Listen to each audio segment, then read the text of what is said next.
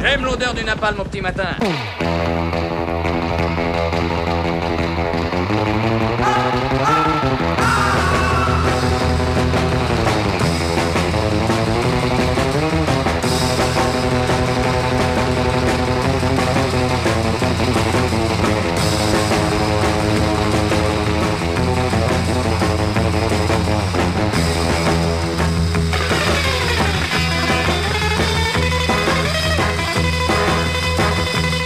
Le récent épisode entre le général de Villiers et le président de la République est parfaitement symptomatique du dépassement de cette droite bourgeoise provinciale par la droite chimiquement pure, celle du capital. Cette droite au-delà de la droite qui n'a même plus besoin de positionnement est la parfaite synthèse de l'illusion de la domination et de la mondialisation oligarchique.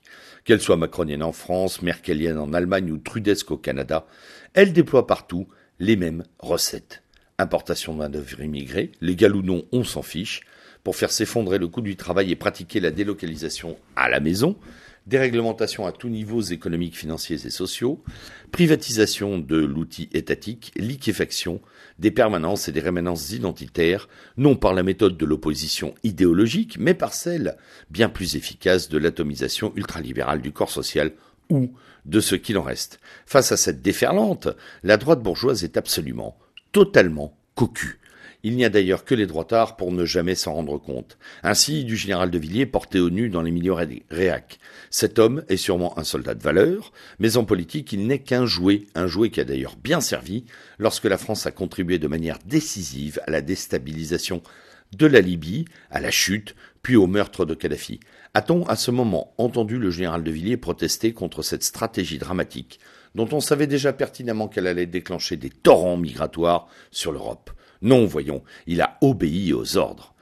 Je n'ai aucune opinion particulière sur le général de Villiers, si ce n'est que son petit cinéma démissionnaire de fin de carrière n'est qu'un épiphénomène de plus, un épiphénomène qui ne résoudra pas l'effondrement de la puissance publique, militaire en l'occurrence.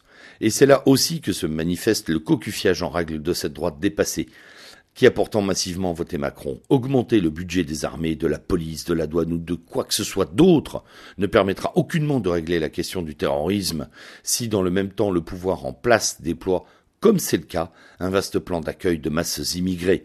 Illusion de la puissance, illusion de la force, illusion de l'incarnation du pouvoir, illusion de la volonté. Quelques coups de menton macronien, des poignées de main viriles, et voilà les droitards en transe.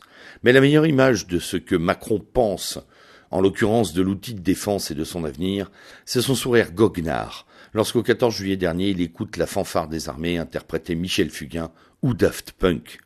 Il sait à ce moment parfaitement ridicule qui voit se trémousser des musiciens en uniforme devant un parterre de généraux muets comme des carpes. Il sait qu'il a gagné.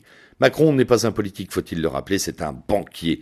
Et dans ce milieu, quand on gagne, on n'est pas magnanime, on domine, on humilie, on tue. Gagner un marché signifie écraser l'autre, le perdant. Oui, le perdant, ce droitard mou et pétochard qui a préféré soumettre ses convictions à son pognon lors des élections, qui a placé son petit confort de classe avant les intérêts vitaux de la France. Macron avait l'air propre Cela a suffi. Et les cocus font maintenant semblant de découvrir qu'il y a un requin apatride à l'Élysée et que son seul objectif est la dissolution pure et simple de notre pays. Imbécile et sa glose pour recomposer la vraie droite de conviction, ça parle d'union des droites sans jamais comprendre que la seule vraie droite n'est pas à réformer, à reformer, puisqu'elle est au pouvoir. On peut pleurer le nier, le déplorer, mais la droite du réel est au pouvoir, et son libéralisme ravageur, même et surtout s'il s'habille des oripeaux d'une bonne conscience sociale, a un appétit d'ogre. Alors, si l'épisode Villiers doit vraiment avoir une portée, un sens et un but, ce serait, espérons-le, que cette énième humiliation fasse enfin réfléchir les éternels cocus de droite. Personnellement, j'ai comme un doute. Bon week-end.